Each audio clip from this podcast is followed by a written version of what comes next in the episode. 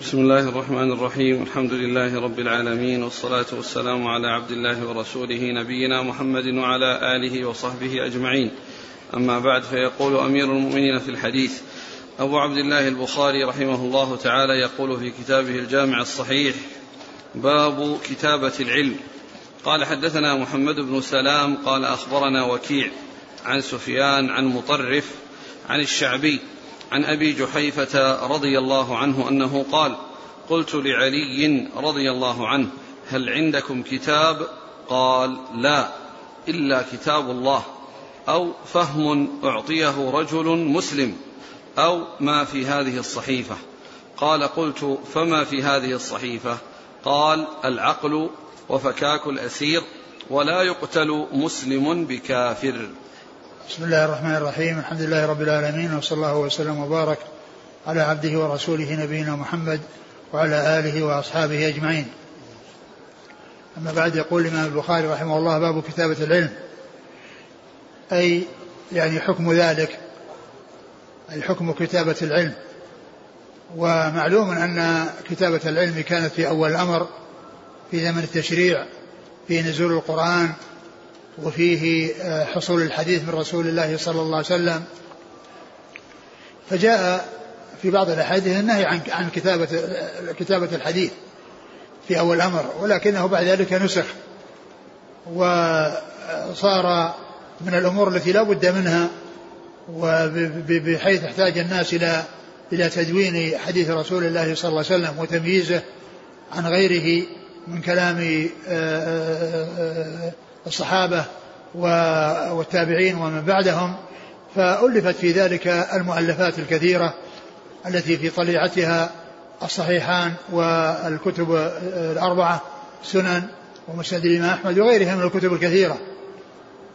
وكان في أول الأمر جاء يعني بعض الأحاديث في النهي عن كتابة الحديث، وذلك وجاء في أحاديث أخرى الإذن بكتابته، وجمع بين ما جاء من بين هذا وهذا، بأن هذا المقصود منه أي المنع فيما إذا كان في زمن نزول القرآن أو في الوقت الذي يكون في نزول القرآن لا يكتب يعني القرآن ويؤخذ القرآن ويؤخذ الحديث. وقيل أن الأول يعني كان يعني في أنه لا يجمع بينهما في مكان واحد، بحيث يعني يذكر القرآن ويجمع غيره حتى لا يلتبس. وقيل أن الأمر نسخ بما جاء من الإذن في ذلك، وبما حصل من الإجماع بعد ذلك على وجوب ولزوم تدوين سنة الرسول صلى الله عليه وسلم حتى لا تضيع، لأنه في زمن الرسول صلى الله عليه وسلم كان تمييزا عن الحفظ، وكانوا حفظه متقنين، ولكنه خشي بعد ذلك يعني فوات يعني شيء من السنن واندثارها ودروسها. ولهذا مر بنا الأثر الذي عن عمر بن عبد العزيز أنه كتب لأبي بكر بن محمد بن حزم أن اكتب ما كان عندك من حديث الرسول صلى الله عليه وسلم فإني خشيت دروس العلم. وبعد ذلك أجمع على التدوين، وأن هذا من الأمور الضرورية التي لا بد منها، وحصل بهذا الفعل الخير الكثير. وذكر حديث علي بن أبي طالب، حديث علي بن أبي طالب رضي الله عنه عن أبي جحيفة أنه سأله أبو جحيفة وهب بن عبد الله السوائي، صحابي رضي الله عنه وعن علي وعن الصحابة أجمعين، فسأله قال: هل عندكم كتاب؟ يعني هل عندكم شيء مكتوب عن رسول الله صلى الله عليه وسلم؟ يخاطب عليا. وقوله عندكم يحتمل أن يكون عندكم معشر أهل البيت، وأن الرسول صلى الله عليه وسلم خصكم بشيء، أو يكون عندكم يخاطب عليا والخطاب للتعظيم، يعني عندكم يعني عندك، يحتمل هذا وهذا. فقال: ما عندنا إلا كتاب الله. وهذه الصحيفة ما عندنا إلا قال إلا كتاب الله أو فهم أعطيه رجل مسلم. ما عندنا إلا كتاب الله أو فهم أعطيه رجل مسلم، يعني في كتاب الله عز وجل، لأن الكتاب هو الأساس، والاستنباط منه واستخراج ما فيه من الفوائد يتفاوت الناس فيه، أو فهم يعطيه رجل مسلم يعني في القرآن، لأن يعني إيضاح القرآن وبيان القرآن هو تابع للقرآن، وهو بيان القرآن وإيضاح القرآن أو ما في هذه الصحيفة. ثم أخرج من جراب سيفه صحيفة فيها العقل وفكاك الأسير، وأن لا يقتل المسلم بكافر، يعني أنه مكتوب فيها هذه الأمور الثلاثة. العقل المقصود بذلك الديات، يعني ما يتعلق بأحكام الديات وما يجب في الديات وما هو المطلوب فيها، يعني يجب فيها كذا وكذا، هذا موجود في هذه الصحيفة. وقيل للديات عقل لأنهم كانوا إذا حصل القتل فإن أولياء القاتل يذهبون بالإبل ويعقلونها عند باب أهل المقتول، عند باب يعقلونها بعقال، يعني حتى تستقر عندهم، وحتى يعني يتولون ملكها، وحتى يعني يكونوا قد سلموها لهم. فقيل له العقل، يعني اللي فيه الديات. وجاء في بعض الروايات الديات بدل العقل، لكن الديات قيل لها عقل لهذا، لأنهم يعقلونها بالعقال، يأتون بالإبل التي هي الدية وينيخونها عند باب أولياء المقتول ويعقلونها بالعقال حتى لا تقوم وتذهب، وإنما تبقى عند أولئكم الذين يحلون عقالها ويتصرفون بها، يحلون عقلها ويتصرفون بها. وفكاك الأسير، يعني ما يتعلق بفكاك الأسير، وهو الرجل الذي يأسره الكفار ويحتاج فيه إلى مفادات وما يتعلق بذلك، وألا يقتل مسلم بكافر، هذا مما جاء في الصحيفة. وجاء في أحاديث أخرى فيها الصحيفة استمرت على أمور، يعني منها المدينة حرم ما بين عين إلى ثور، من حدث فيها حدثا أو محدثا، وفيها أمور أخرى. والجمع بينها أن الصحيفة مشتملة على هذه كلها، وبعض الرواة ذكر بعض ما فيها، وبعضهم ذكر بعض ما فيها مما لم يذكره غيره، فيكون لا تنافي بين ما جاء مما اشتملت عليه الصحيفة، لأن هذا ذكر أشياء وهذا ذكر أشياء وهذا ذكر أشياء، وكلها موجودة في الصحيفة، وكلها موجودة في الصحيفة. ومحل الشاهد من الحديث أن الصحيفة قد كتب فيها مسائل، وكتب فيها أحاديث، وكتب فيها يعني شيء عن رسول الله صلى الله عليه وسلم من غير القرآن، فدل هذا على جواز الكتابة وعلى جواز كتابة الحديث، على جواز كتابة الحديث، لأن هذا الذي حصل من علي رضي الله عنه، وهذه الصحيفة التي في قراب سيفه أنها هي مشتملة على حديث أو حديث من حديث رسول الله صلى الله عليه وسلم. نعم. قال حدثنا محمد بن سلام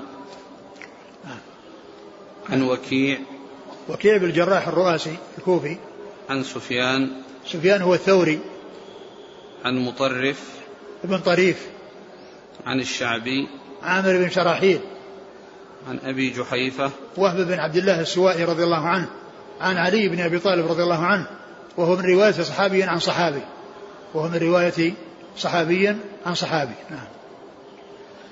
قال حدثنا أبو نعيم الفضل بن دكين قال حدثنا شيبان عن يحيى عن أبي سلمة عن أبي هريرة رضي الله عنه أن خزاعة قتلوا رجلا من بني ليث عام فتح مكة بقتيل منهم قتلوه، فأخبر بذلك النبي صلى الله عليه وسلم فركب راحلته فخطب فقال: إن الله حبس عن مكة القتل أو الفيل، شك أبو عبد الله، وسلط عليهم رسول الله صلى الله عليه وسلم والمؤمنين، ألا وإنها لم تحل لأحد قبلي ولم تحل لأحد بعدي، ألا وإنها حلت لي ساعة من نهار، ألا وإنها ساعتي هذه، حرام لا يختلى شوكها ولا يعضد شجرها ولا تلتقط ساقطتها إلا لمنشد، فمن قتل فهو بخير النظرين، إما أن يعقل وإما أن يقاد،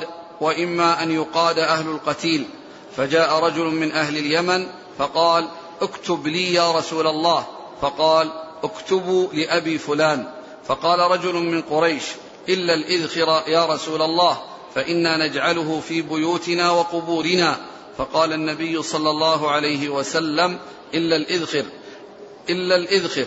قال أبو عبد الله: يقال يقاد بالقاف. فقيل لأبي عبد الله: أي شيء كتب له؟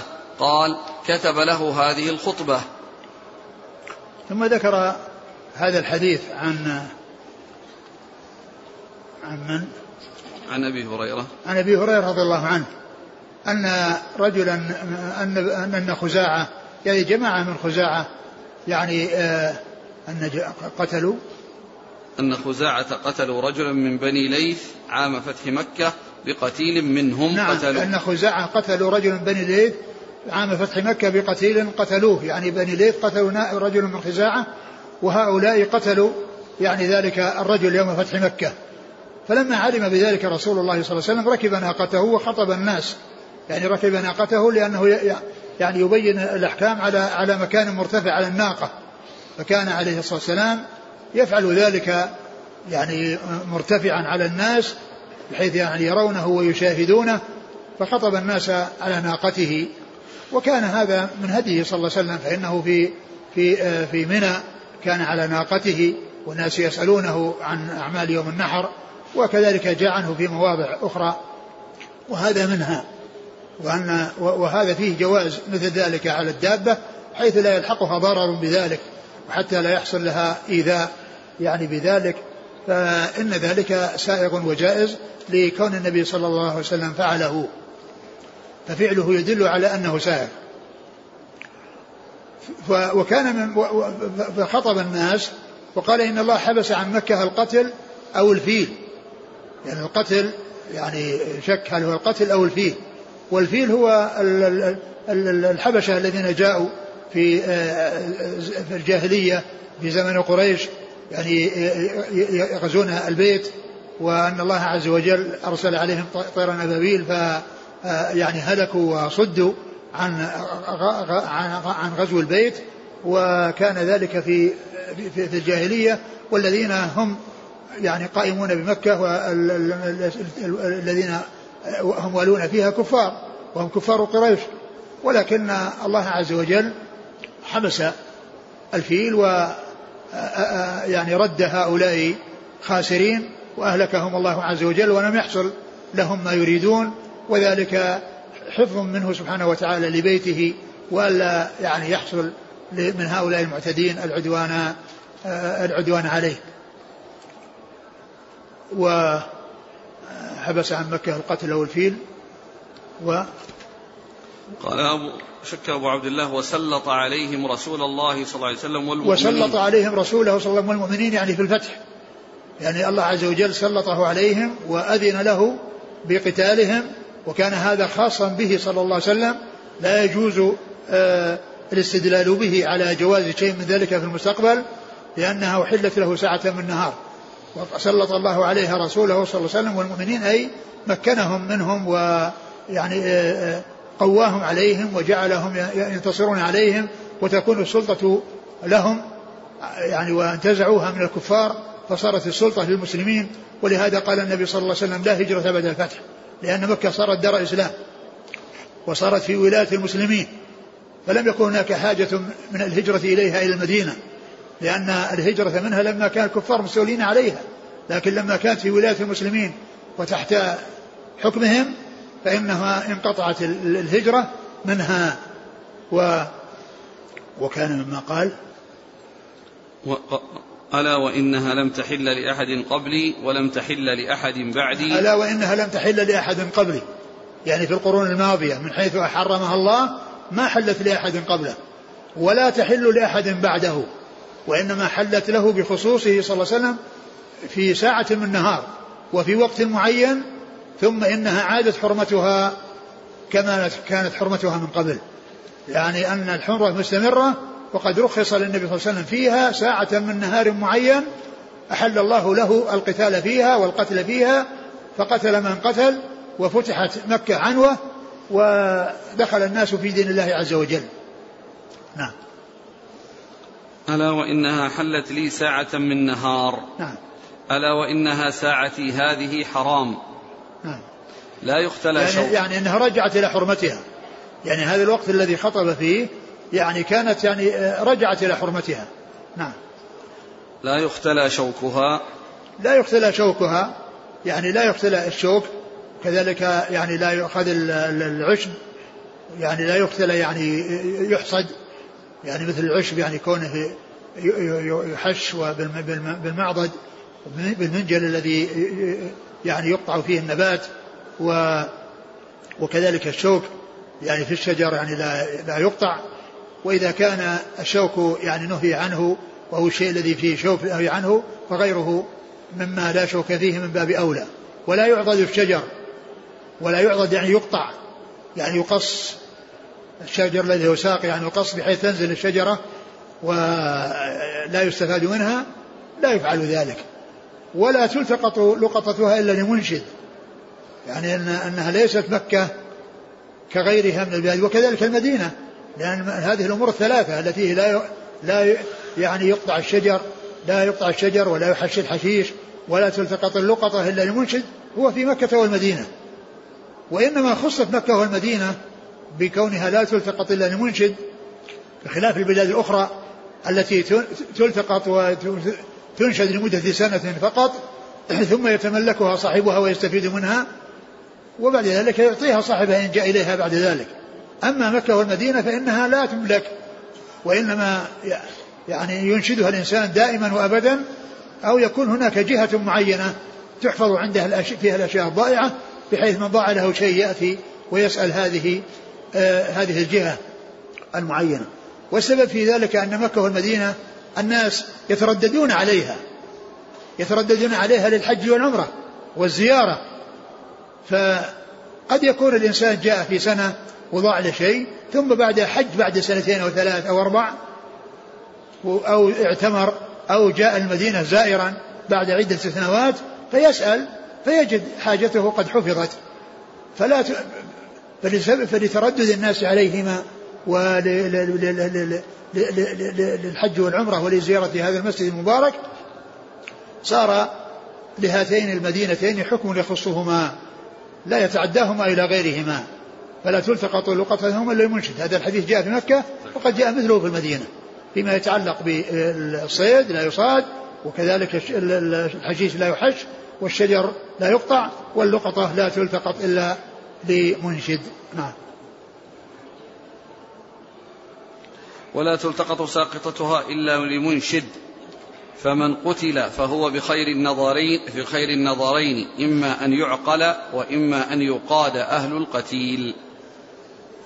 من قتل له قتيل الحكم فيه أنه بين أمرين, يعني صاحب هؤلاء المقتول لهم يعني أمران, إما أن يعني لهم القود, يعني بأن يقتل القاتل الذي قتل قتيلهم, وهذا معلوم من القتل عمدا, هذا في القصاص, إنما هو في القتل عمدا ليس في القتل خطأ. إما أن يقاد, يعني القتيل يعني يقتلون قاتل قتيلهم, أو يعني يعقل, يعني يدفعون مالا في مقابل ذلك ابتداء له, يعني أهل القاتل يدفعون مالا إذا رضي أولياء القتيل, يعني هذا يرجع إليهم, إن أرادوا أن يأخذوا مالا أخذوا, والمال ليس بمحدد بدية معينة, بل هم أن يأخذوا ما يريدون, يعني ولو زاد على الدية التي تكون بالخطأ. وإما أن يقاتل, يعني أي واحد منهم هم بالخيار, لهم الحق في هذا وفي هذا, إن تنازلوا عن القتل فلهم أن يأخذوا, وإن تنازلوا عن الاثنين يتنازلون عن الاثنين. إما أن يعقل وإما أن يقاد أهل القتيل. نعم, يعني يقاد أهل القتيل, يعني أنهم يمكنون من القود من قاتل قتيلهم. والعقل هو الدية, نعم, يأخذ مال في مقابل ترك, أنهم يتركون القاتل فلا يقتلونه. نعم. فجاء رجل من أهل اليمن فقال اكتب لي يا رسول الله, فقال اكتبوا لأبي فلان. فقال رجل جاء رجل من أهل اليمن فقال اكتبوا لي يا رسول الله ما فقال يقال له أبو فلان, وفي الروايات بعض الروايات الأخرى أبو شاه كليته أبو شاه هنا أبهم, وفي بعض الروايات أظهر وهو أبو شاه. فقال عليه الصلاة والسلام اكتبوا لي أبي شاه, وهذا هو محل شاهد من الترجمة لكتابة الحديث. والمقصود أنهم يكتبون له هذا الذي سمعه, يعني لأنه لما سمع هذا الكلام أراد أن يكتب له حتى يكون معه, فقال عليه الصلاة والسلام اكتبوا لي أبي شاه, فدل هذا على كتابة الحديث, لأن النبي صلى الله عليه وسلم أذن بكتابة هذه الخطبة لهذا الرجل من اليمن الذي طلبها أن تكتب له, قال اكتبوا لي أبي شاه. إذن هذا يدل على الإذن بكتابة الحديث من رسول الله صلى الله عليه وسلم, لأن هذه الخطبة من حديثه وقد أذن بكتابتها لما طلب هذا الرجل الذي سمعها أن تكتب له حتى يذهب بها معه إلى اليمن. نعم. فقال رجل من قريش إلا الإذخر يا رسول الله فإنا نجعله في بيوتنا وقبورنا. فقال رجل من قريش هو العباس, يعني في بعض الروايات أنه العباس بن عبد المطلب, فقال يا رسول الله إلا الإذخر, يعني يريد منها أن يستثني الإذخر من قطع الشجر ويعني قطع الشوك والنبات, إلا الإذخر يعني أراد منه أن يستثنيه, وبين الحكمة من ذلك وقال نجعله في بيوتنا وفي قبورنا. كانوا يجعلون في بيوتهم في السقوف ويسد الخلل يعني مع الجريد ومع الشيء الذي يضعونه ويكون الطين فوقه, وكذلك في القبور يجعلونه يعني بين اللبنات, يعني بحيث يعني يسد الخلل الذي يعني يكون حتى لا ينهال التراب على جسد الميت, لأنه يكون في لحده عليه لبنات ويكون بينها يعني شيء يعني في خللها يمنع من وصول التراب إلى جسد الميت. وقوله إلا الإذخر, فقال عليه الصلاة والسلام إلا الإذخر, فهذا الذي حصل من العباس في قوله إلا الإذخر هذا يسمونه الاستثناء التلقيني. الاستثناء التلقيني يعني معناه يعني يريد أن النبي يقول إلا الإذخر, ومثله العطف التلقيني الذي قالوا فيه المقصرين يا رسول الله, الذي سبق أن مر بنا اللهم ارحم المحلقين, قالوا والمقصرين يا رسول الله, يعني هذا عطف تلقيني يعني يريدون منه يقول والمقصرين. ففي المرة الثالثة وبعد الثالثة قال والمقصرين, فذاك الذي في قضية والمقصرين عطف تلقيني, وهذا استثناء تلقيني. نعم.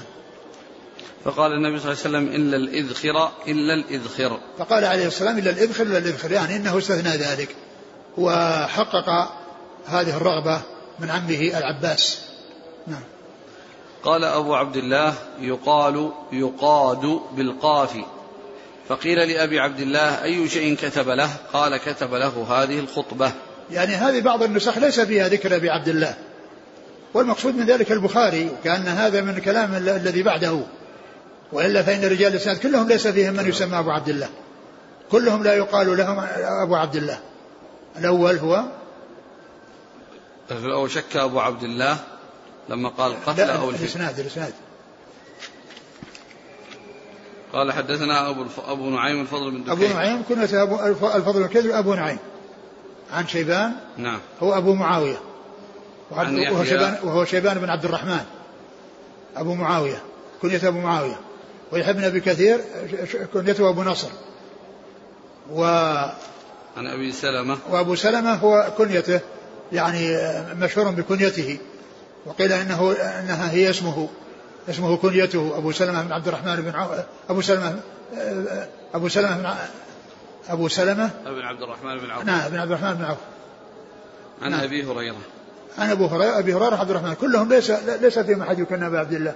فإذا الكلام إنما هو ممن دون البخاري, ويقصد بالبخاري أبو عبد الله. نعم. هنا في المتن في قول قال أن خزاعة قتلوا رجلا من بني ليث عام فتح مكة بقتيل منهم قتلوه. نعم. بني خزاعة, أن يعني خزاعة قتلوا رجل من بني ليث يعني بني ليث قتلوا قتيلا من خزاعة الجاهلية إيه؟ فهم في الإسلام لما فتح مكة خزاعة قتلوا القاتل الذي قتل قتيلهم من بني ليث. لا لو كان القاتل ما ها؟ يقول السائل مر بنا أن الحرم لا يعيد ظالما، فإذا كانوا قتلوا القاتل يعني هو هذا الذي حصل لهذا الرسول أنكر هذا، يعني فعلهم هذا أنكره الرسول صلى الله عليه وسلم وقام وخطب قال إن هذا لا يصلح، وإنما هذا خاص به صلى الله عليه وسلم، وهذه الخطبة سببها هذا الفعل الذي فعله خزاعة من قتل القاتل.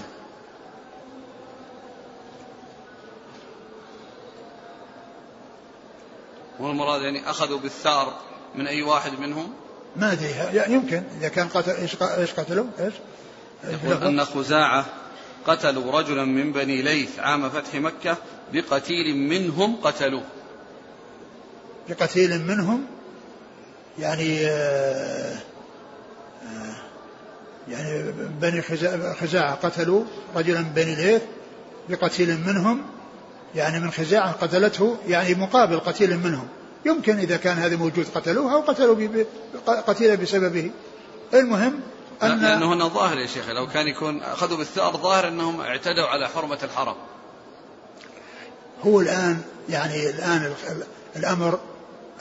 الأمر يعني كونهم أقدموا على قتل يعني مكة، ومكة محرم القتل فيها، وإنما هذا يرجع للوالي يرجع للرسول صلى الله عليه وسلم، يعني كان يرجعون للرسول ويطلبون منه أن يقيده. هنا ما يأخذون بأنفسهم، وإن كان قتلوا قتيلا آخر غير القاتل فيكون هذا معناها ظلم لذلك الذي قتلوه، لأنه ما حصل منه قتل، والذي يستحق القتل هو القاتل إذا كان موجودا. الحافظ يقول أن خزاعة أي القبيلة المشهورة، نعم. والمراد واحد منهم، نعم. فأطلق عليه اسم القبيلة مجازا، نعم. واسم هذا القاتل خراش بن أمية الخزاعي، إيه هذا من خزاعة، نعم. والمقتول في الجاهلية منهم اسمه يعني من أحمر، إيه من خزاعة. والمقتول في الإسلام من بني ليث لم يسمى، نعم.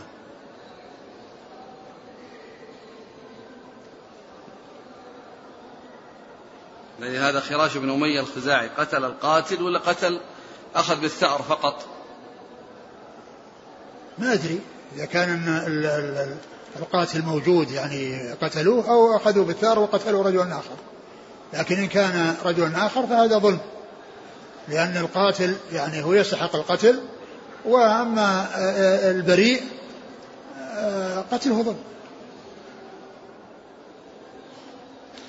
قال حدثنا علي بن عبد الله قال حدثنا سفيان قال حدثنا عمرو قال أخبرني وهب بن منبه عن أخيه قال سمعت أبا هريرة رضي الله عنه يقول ما من أصحاب النبي صلى الله عليه وسلم أحد أكثر حديثا عنه مني إلا ما كان من عبد الله بن عمرو، فإنه كان يكتب ولا أكتب. تابعه معمر عن همام عن أبي هريرة.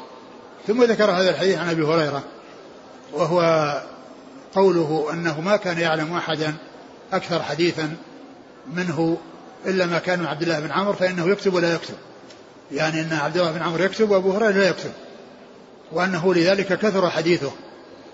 لذلك كثر حديثه وهذا فيه بيان أن الكتابة أنها موجودة يعني عند الصحابة، وأنهم كانوا يكتبون، وأن عبد الله بن عمر من أسباب كثرة الحديث أنه كان كاتبا، وأبو هريرة ليس كذلك، مع أن المشاهد والمعلوم أن أبا هريرة أكثر الصحابة حديثا على الإطلاق، وعبد الله بن عمر لم يصل حديثه في الكتب الستة إلى 1000، بل هو دون 1000، والسبعة المكثرون هو ليس منهم عبد الله بن عمر. وقيل أن يعني بيان وجه ذلك مع كون الواقع أن هذا أكثر وهذا أقل، أن أبا هريرة رضي الله عنه يعني كان في المدينة، والمدينة الناس يقصدها الناس، فيرجعون إليه ويأخذون ما عنده ويأخذوا ما عندهم، بخلاف عبد الله بن عمر فإنه ذهب من المدينة ومكث يعني في غيرها في مصر وفي غيرها, فلهذا ما كثر الأخذ عنه مثل ما حصل لأبي هريرة. ثم أيضا ما ظفر به أبو هريرة من دعوة الرسول صلى الله عليه وسلم له بأن لا ينسى وأن يعني يكون حافظا, فصار من أسباب هذه الدعوة وبركات هذه الدعوة من رسول الله صلى الله عليه وسلم أنه كان يحفظ وأنه كثر حديثه, ولذلك صار الواقع أكثر ما عنده أكثر مما عند عبد الله بن عمر, بل أكثر مما عند غيره من الصحابة, لأن السبعة المكثرون هو أكثرهم. السبعة المكثرون الذين زادت حديثهم على 1000 هو أكثرهم على الإطلاق رضي الله عنه وأرضاه. فهذا هو يعني توجيه أو التوجيه للبيان ما جاء في حديث أبي هريرة هو الواقع, يعني من ناحية أن الكثرة وما حصل لأبي هريرة الواقع غير موافق لما جاء في الحديث أو في كلام أبي هريرة, وهذا هو جوابه. ومحل الشاهد من ذلك أن الصحابة كانوا يكتبون, وأن هذا يعني معروف عندهم, وأن أبا هريرة أخبر بذلك, وأنهم كانوا يكتبون, وفيهم هذا الرجل الذي هو عبد الله بن عمر الذي كان يكتب الحديث, وأن هذا من أسباب كثرة الحديث كما قال أبو هريرة رضي الله عنه. نعم. قال حدثنا علي بن عبد الله هو بالمديني, عن سفيان هو بن عيينة, نعم, عن عمرو هو بن دينار, عن وهب بن منبه, نعم, عن أخيه همام منبه, عن أبي هريرة رضي الله عنه. وهذا الاسناد فيه يعني من التابعين همام وأخوه وهب والذي دونه عمرو بن دينار, نعم, 3 من التابعين. قال تابعه معمر عن همام عن أبي هريرة, تابعه معمر عن همام عن أبي هريرة, يعني من هو عمرو بن دينار, نعم, يعني تابع سفيان ابن عيينة في الرواية عن معمر, في تابعه معمر عن همام عن أبي هريرة, تابعه يعني تابع عمرو بن دينار عنه عن أبي هريرة عن همام, تابعه يقول تابع يعني معمر تابع وهب بن منبه, وهب منبه هو يروي عن أخيه, قال يعني تابع, لا آسف, قال تابع وهب بن منبه في رواية هذا الحديث عن همام, تابع وهب بن منبه, أيوة, في روايته لهذا الحديث عن همام, يعني هو الآن الإسناد الأول فيه الاثنين ولا لا؟ وهب عن همام والثاني معمر عن همام يعني معمر ووهب تابع وهبا, نعم تابع وهبا عن رواية عن همام عن أخيه همام, نعم. قال حدثنا يحيى بن سليمان قال حدثني ابن وهب قال أخبرني يونس عن ابن شهاب عن عبيد الله بن عبد الله عن ابن عباس رضي الله عنهما أنه قال لما اشتد بالنبي صلى الله عليه وسلم وجعه قال ائتوني بكتاب أكتب لكم كتابا لا تضلوا بعده. قال عمر رضي الله عنه إن النبي صلى الله عليه وسلم غلبه الوجع وعندنا كتاب الله حسبنا, فاختلفوا وكثر اللغط. قال قوموا عني ولا ينبغي عندي التنازع, فخرج ابن عباس يقول إن الرزية كل الرزية ما حال بين رسول الله صلى الله عليه وسلم وبين كتابه.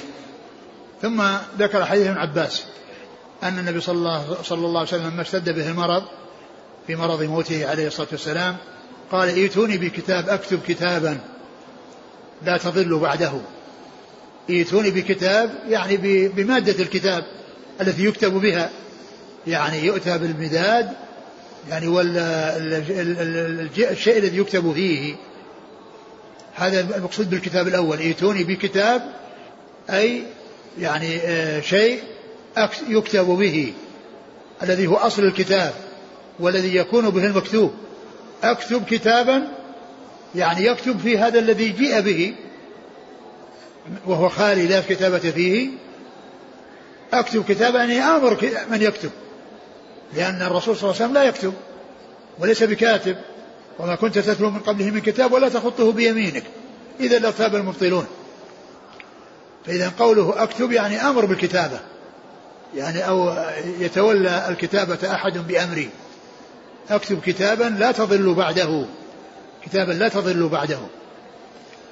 عمر رضي الله عنه لما قال النبي صلى الله عليه وسلم هذا الكلام فهم أن هذا يكون فيه طول، والرسول صلى الله عليه وسلم أجهده المرض وأصابته المشقة، وأراد أنه يعني في هذه اللحظة أنه يؤجل يعني هذا الشيء أو يمهل، يعني حتى يعني لا يحصل مشقة على الرسول صلى الله عليه وسلم، لا يحصل مشقة.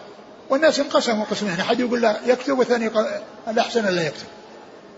فالرسول صلى الله عليه وسلم لما حصل اللغط، هذا يكون يكتب وهذا يقول لا يكتب، قال قوموا عني، فأمرهم بالقيام وترك الكتابة.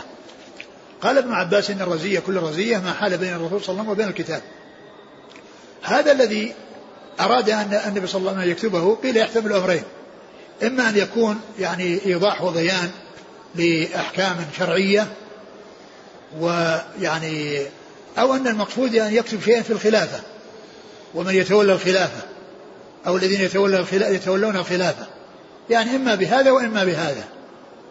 ثم إن الرسول صلى الله عليه وسلم عاش أياما ولم يعد إلى الكتابة، فدل على أن هذا الكتاب هذا الشيء الذي أراده الرسول صلى الله عليه وسلم ليس أمرا لازما، لأنه لو كان أمرا لازما لبينه الرسول عليه الصلاة والسلام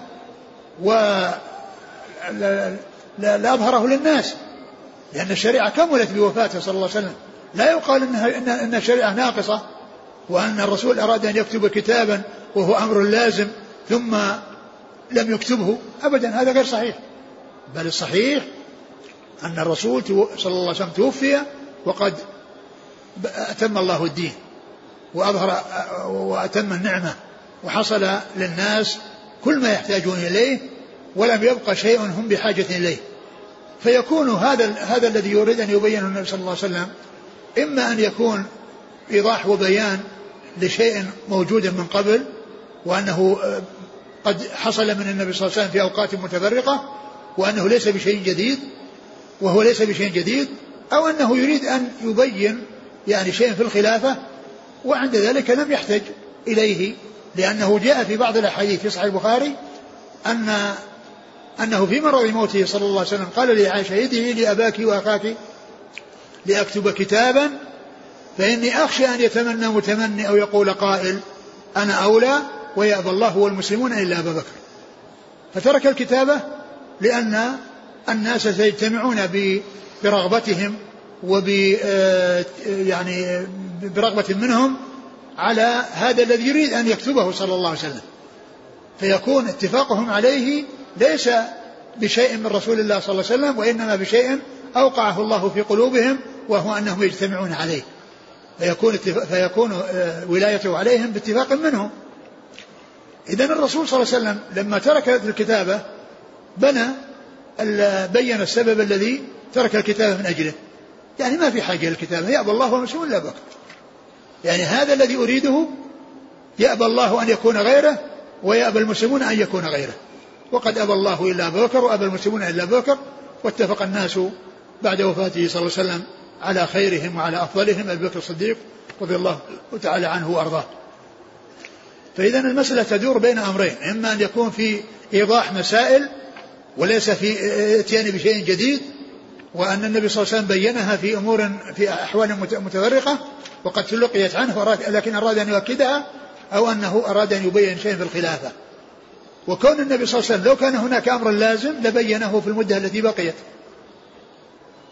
وهذا دل على أنه ليس بأمر يعني يحتاج إليه لتكميل الدين، فالدين كمل بوفاته صلى الله عليه وسلم.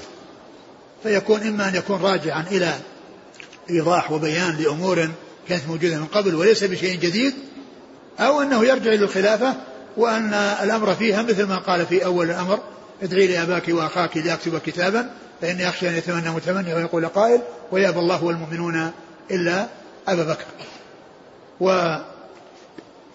وعمر رضي الله عنه إنما رأى هذا الرأي يعني حتى لا يشق على الرسول صلى الله عليه وسلم، إشفاقا على رسول الله صلى الله عليه وسلم، لأنه يراه أجهده المرض وأن هذا قد يشق عليه، وقال حسبنا كتاب الله, يعني ما جاء في كتاب الله عز وجل, وكذلك أيضا ما جاء عنه صلى الله عليه وسلم في يعني في سنته من وجوه من أحكام مختلفة. وعلى هذا فإن الشريعة هي مستقرة وكاملة, ولم يكن هناك شيء ناقص يحتاج أن يؤتى به, بل الشريعة كاملة, وهذا الذي لم يكتبه الرسول صلى الله عليه وسلم لو كان لازما لكتبه لأنه عاش أياما. فدل هذا على أنه ليس أمرا لازما وأن الشريعة كملت بدونه. نعم.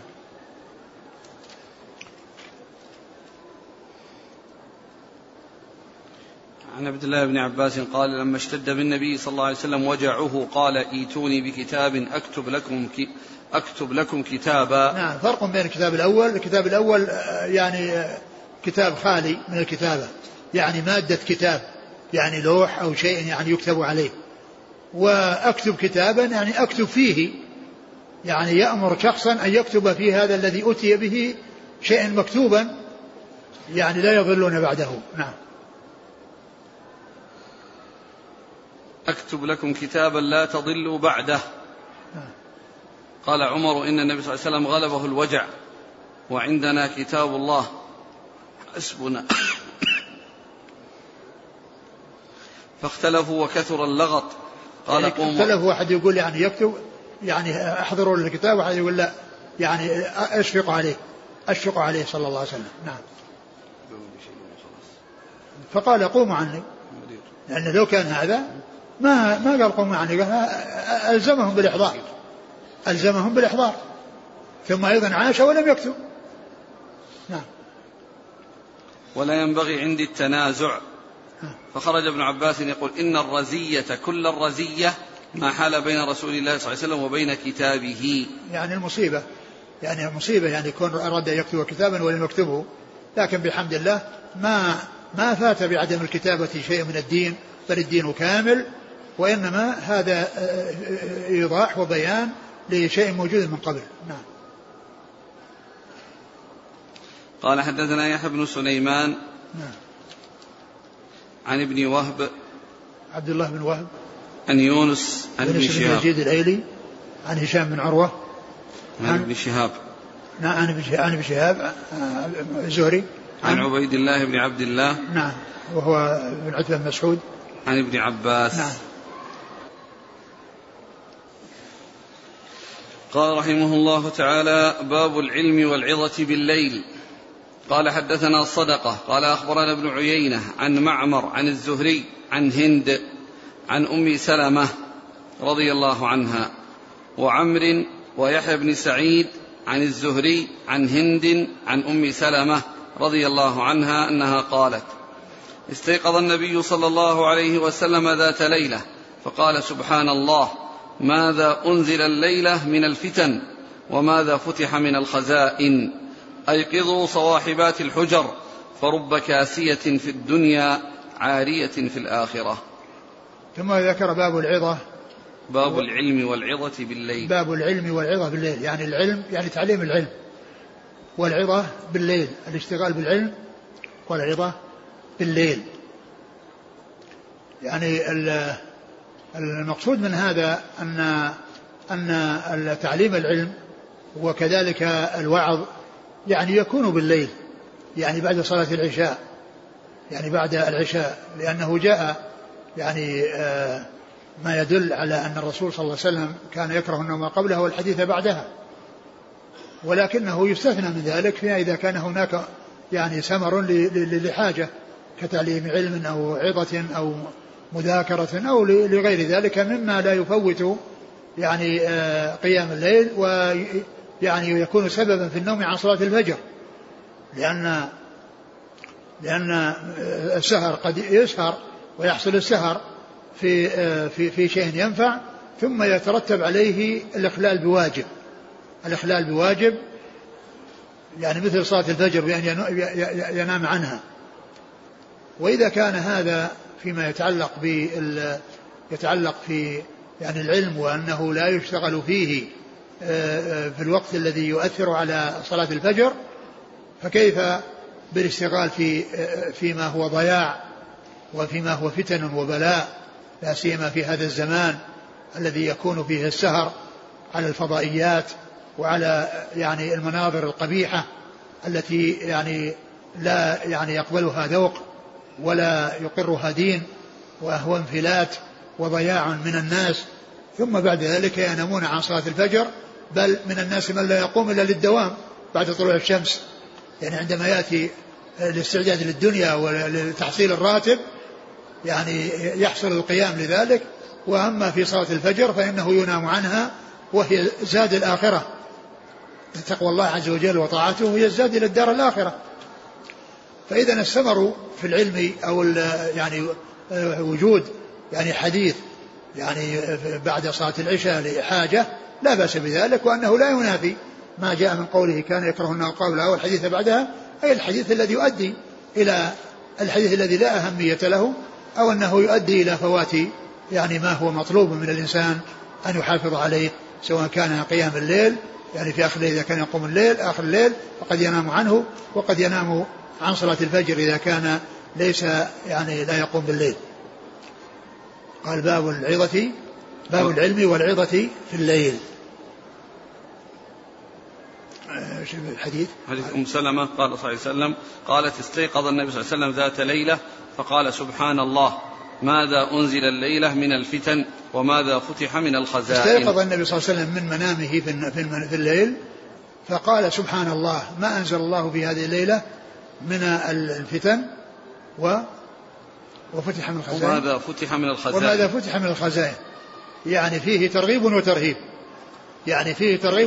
يعني فيه تحذير من الفتن وترهيب منها، وترغيب في الخزائن التي تكون يعني في الاستقامة على طاعة الله، وفي قيام الليل، وفي يعني القيام من النوم، والصلاة يعني في آخر الليل الذي يعني ينزل الله عز وجل فيه إلى سماء الدنيا، ويعني يقول من يدعوني فأستجيب له، من يسألني فأعطيه.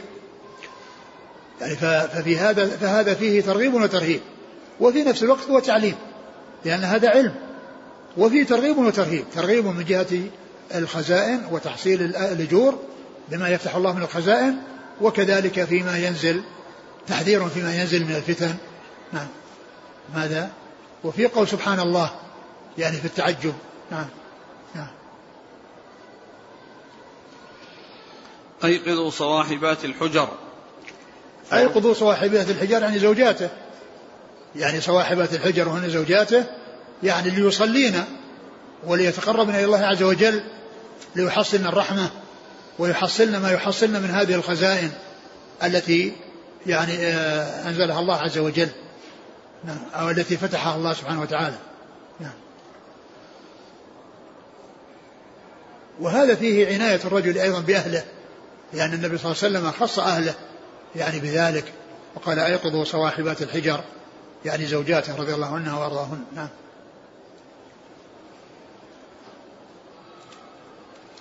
فرب كاسية في الدنيا عارية في الآخرة. نعم. فرب كاسية في الدنيا عارية في الآخرة.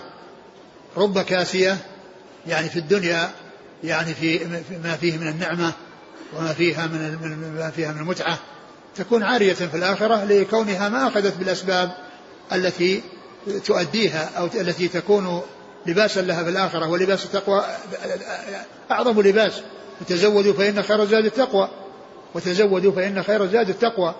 فإن يعني الكاسية في الدنيا يعني إذا كانت لم تعمل الأعمال الصالحة التي تنفعها في الدار الآخرة فإنها تكون عارية في الآخرة، بمعنى أنها ما حصلت اللباس، لباس التقوى الذي هو خير، وما حصلت الزاد الذي هو زاد التقوى الذي هو خير، ولباس التقوى ذلك خير، وتزودوا فإن خير الزاد التقوى. فهذا فيه ترغيب وترهيب، لأن قوله رب كاسية من حاله هذا ترهيب، وكذا ما أنزل الله من الفتن ترهيب، ما فتح الله من الخزائن ترهيب. ففيه عظة بالترغيب والترهيب، وهو أيضا تعليم علم.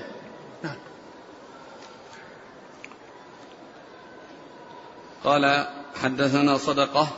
نعم. بن الفضل المروزي نعم. قال أخبرنا ابن عيينة عن معمر عن الزهري عن هند. هند الفزارية، هند بنت الحارث الفراسية. الفزارية نعم. الفراسية نعم. الفراسية نعم. عن أم سلمة. أم سلمة هم المؤمنين هند رضي الله عنها نعم. وعمر ويحيى بن سعيد عن الزهري نعم. وعمر ويحيى بن سعيد عن الزهري، اللي روى عن الزهري منه معمر. معمر يعني هؤلاء يعني شاركوا معمر في الرواية عن الزهري نعم. عمرو بن دينار نعم. ويحيى بن سعيد الأنصاري نعم. عن الزهري عن هند عن أم سلمة نعم.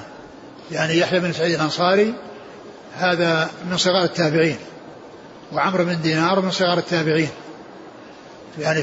يعني فهما من طبقة واحدة. قال رحمه الله تعالى: باب السمر في العلم. قال: حدثنا سعيد بن عفير قال: حدثني الليث قال: حدثني عبد الرحمن بن خالد عن ابن شهاب عن سالم وأبي بكر بن سليمان بن أبي حثمة أن عبد الله بن عمر رضي الله عنهما قال: صلى بنا النبي صلى الله عليه وسلم العشاء في آخر حياته، فلما سلم قام فقال: أرأيتكم ليلتكم هذه فإن رأس 100 سنة منها لا يبقى ممن هو على ظهر الأرض أحد. ثم ذكر السمر في العلم، يعني السمر بعد العشاء، وذكر حديث ابن عمر أن النبي صلى الله عليه وسلم صلى بهم العشاء ثم حدثهم نعم. صلى بنا العشاء في آخر حياته فلما سلم قام فقال. صلى بهم العشاء في آخر حياته فلما سلم فرغ من صلاته قام وقال: أرأيتكم ساعتكم هذه ليلتكم هذه، أرأيتكم ليلتكم هذه لن يأتي 100 سنة وفيه فإن رأس 100 سنة منها لا يبقى ممن هو على ظهر الأرض أحد. يعني هذه الليلة إذا مضى 100 سنة على هذه الليلة فإن كل من كان موجودا في هذه الليلة لا يبقى على ظهر الأرض، لا يبقى على، يعني معناها أنه مات، يعني معناه الناس الموجودين في تلك الليلة لا يمضي 100 سنة إلا وقد انقرضوا من الأرض وصاروا في جوفها، ومن ولد بعد هذه الليلة يبقى، لأن المقصود من كان موجودا في هذه الليلة، يعني الطفل الذي كان موجود في هذه الليلة يعني يموت قبل، يعني في حدود هذه المدة التي هي 100 سنة، الكبير والصغير كلهم يموتون، من كان موجودا في هذه الليلة صغيرا أو كبيرا، ولو كان ولد تلك الليلة فإنه لن يأتي 100 سنة على هذه الليلة إلا وقد ما كان على ظهر الأرض.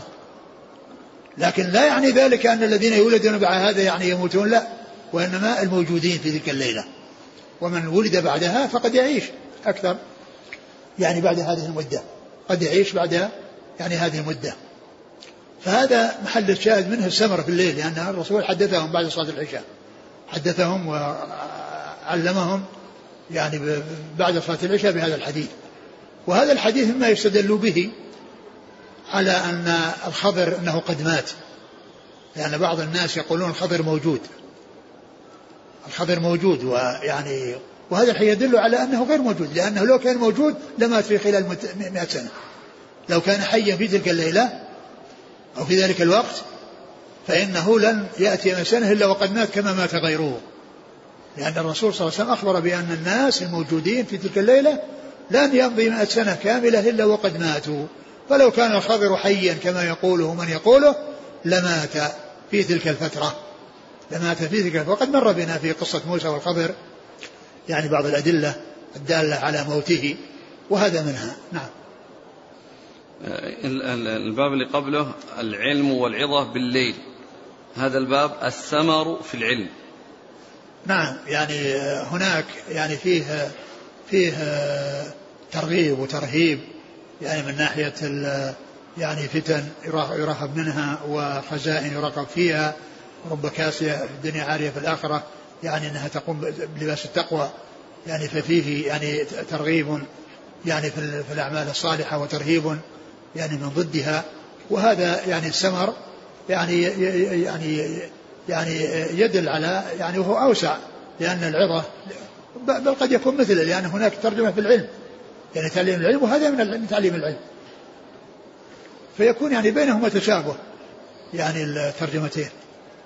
حافظ بن حجر ذكر مغايرة بينهما. قال باب السمر،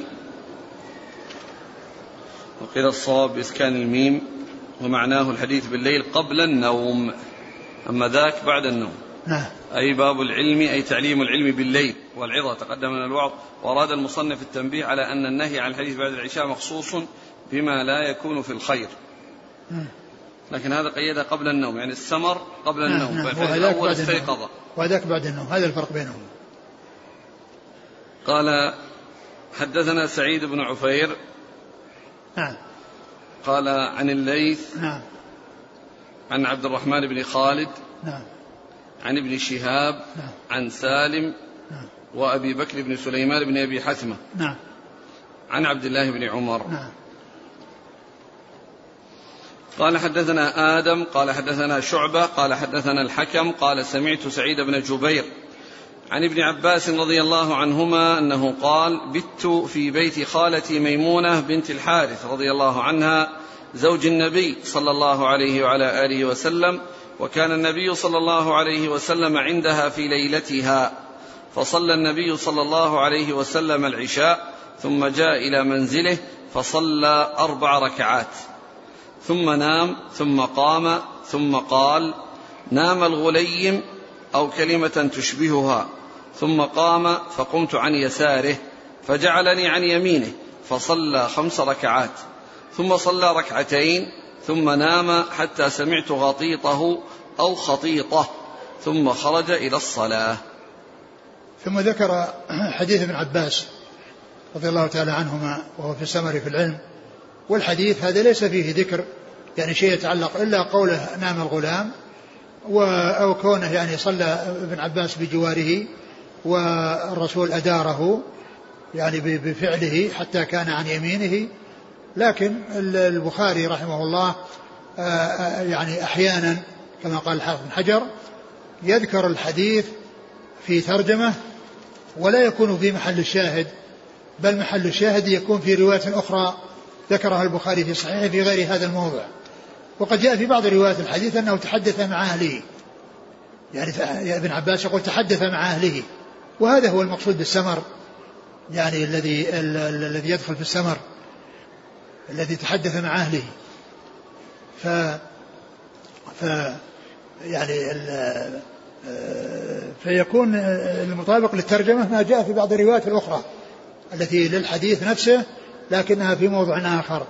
بعض أهل العلم قال أن المقصود أنه أي غليم، نام الغليم، أو أنه أداره، لكن هذه الأشياء ليست سمرا، لأن كلمة أو يعني هذا الفعل لا يقال سمر، وإنما السمر يعني يدل عليه تحدث مع أهله، فتحدث مع أهله، فهذا هو الذي يعني يطابق الترجمة، يعني اللي هو السمر في العلم. أعد الحديث.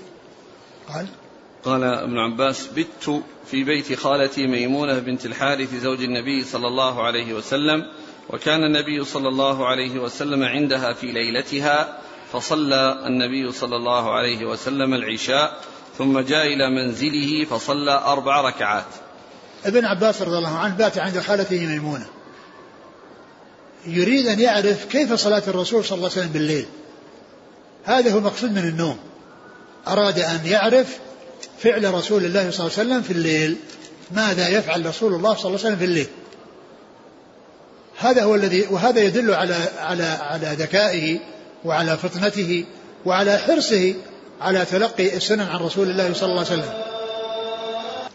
هذا الحديث يدل على يعني فضل ابن عباس رضي الله عنه وعلى ذكائه وعلى فطنته وحرصه على معرفة السنن وأن معرفة الأشياء التي لا تعرف إلا عند أهل البيت وفي داخل بيته صلى الله عليه وسلم، ولهذا جاء عند في ليلة خالته ميمونة وبات لا من أجل أن يبيت، وإن من أجل أن يرقب يعني أفعال الرسول صلى الله عليه وسلم ويعرف السنن التي كان يفعلها، والحديث يعني جاء من طرق متعددة وبألفاظ مختلفة في كيفية صلاة الليل، يعني سيأتي ذكرها في يعني في صلاة الليل وفي غيرها، ولكن محل إرادة هنا من أجل السمر يعني في الليل، وهو من أجل جملة لم تأتي في الرواية هذه التي هنا، وإنما جاءت في حديث ابن عباس في موضع آخر، وأنه قال أنه تحدث مع أهله.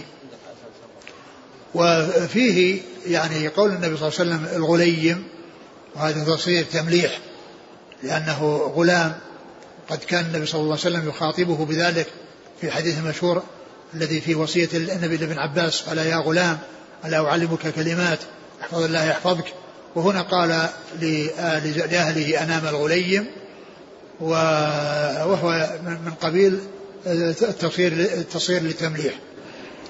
نعم.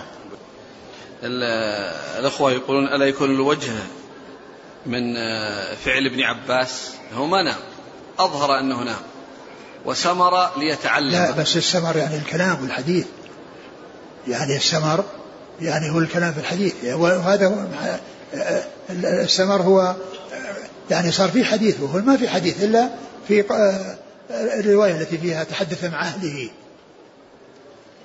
هو ما حصل من شيء، هو نايم يريد أن يأخذ شيء، ما في سمر، يعني هو سهر، هذا سهر، لكن السمر هو في الحديث بين الناس.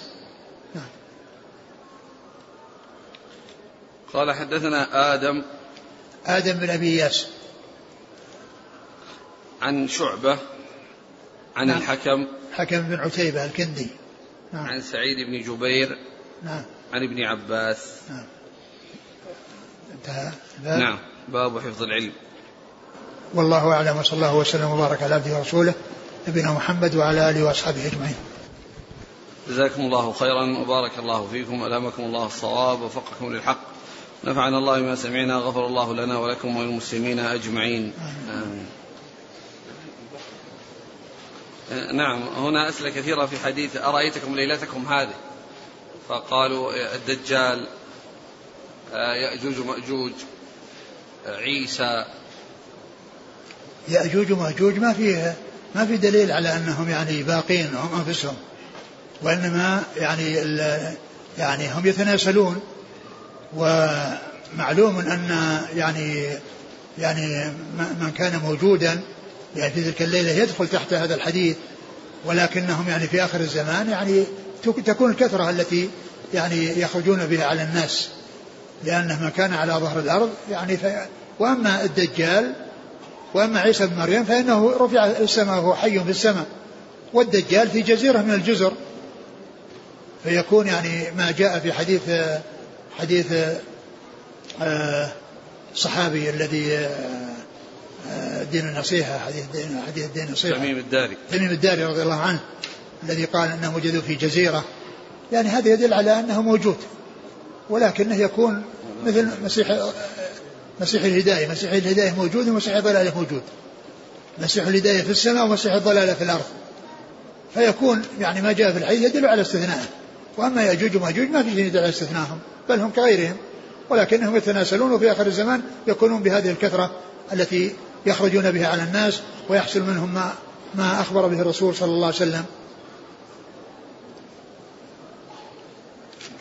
في حديث أم سلمة سبحان الله ماذا أنزل الليلة من الفتن، يقول الحافظ والمراد بالإنزال إعلام الملائكة بالأمر المقدور، أو أن النبي صلى الله عليه وسلم أوحي إليه في نومه ذاك بما سيقع بعده من الفتن فعبر عنه بالإنزال. على كل يعني ظاهر الحديث الإنزال حقيقي. نعم. كذلك في قول عمر رضي الله عنه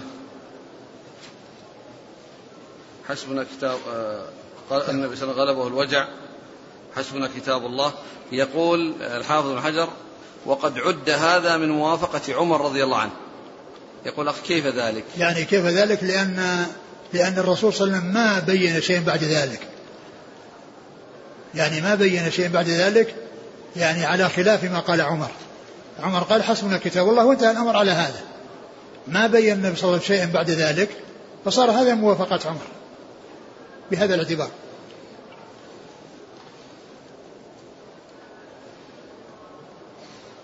كذلك في عبارة قال شك أبو عبد الله, يعني هو الذي دون البخاري.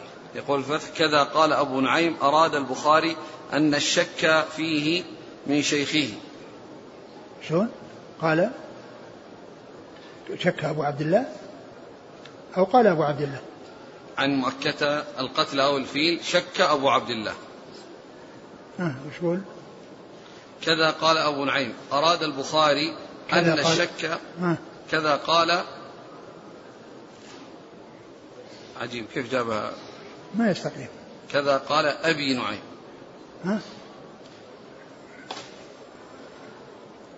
أبو نعيم هو شيخ البخاري, وقول شك أبو عبد الله يعني شك أبو عبد الله هل قال أبو نعيم كذا؟ يمكن إذا كان أن شك أبو عبد الله في يعني ما سمعه من شيخه هل قال كذا وقال كذا يصير, لكن الذي يحكي هذا هو الذي تحته الذي بعده الراوي عنه. وهذا في بعض النسخ, ولا بعض النسخ يعني النسخة اللي شرح عليها الحافظ الحجر يعني ما فيها ذكر أبو عبد الله. نعم اللي فيها كذا قال وبعدين أبي نعيم, وعليها الشرح فقال أراد البخاري أن الشك فيه من شيخه, بينما اللي موجود عندنا إن الله حبس عن مكة القتل أو الفيل شك أبو عبد الله, يعني شك أبو عبد الله عن شيخه هل قال كذا وقال كذا يمكن. لكن هذا موجود هذا رواية ثانية حتى وغيره يقول الفيل, يعني ما يقول القتل أو لا توجد يجزم الفيل بس. هذه الكلمة وغيره يقول الفيل ما في عندنا عن مكة القتل أو الفيل. شك أبو عبد الله هو يمكن يعني يكون يعني حبس الفيل, يعني الفيل هو الذي حصل, لكن يعني نتيجة حبس الفيل هو حبس القتل عن أهل مكة لما حبس الفيل, يعني كذلك حصل نتيجة لذلك عدم تسلط الحبشة عليهم وقتلهم. جزاكم الله خيرا. سبحانك اللهم وبحمدك أشهد أن لا إله إلا أنت أستغفرك.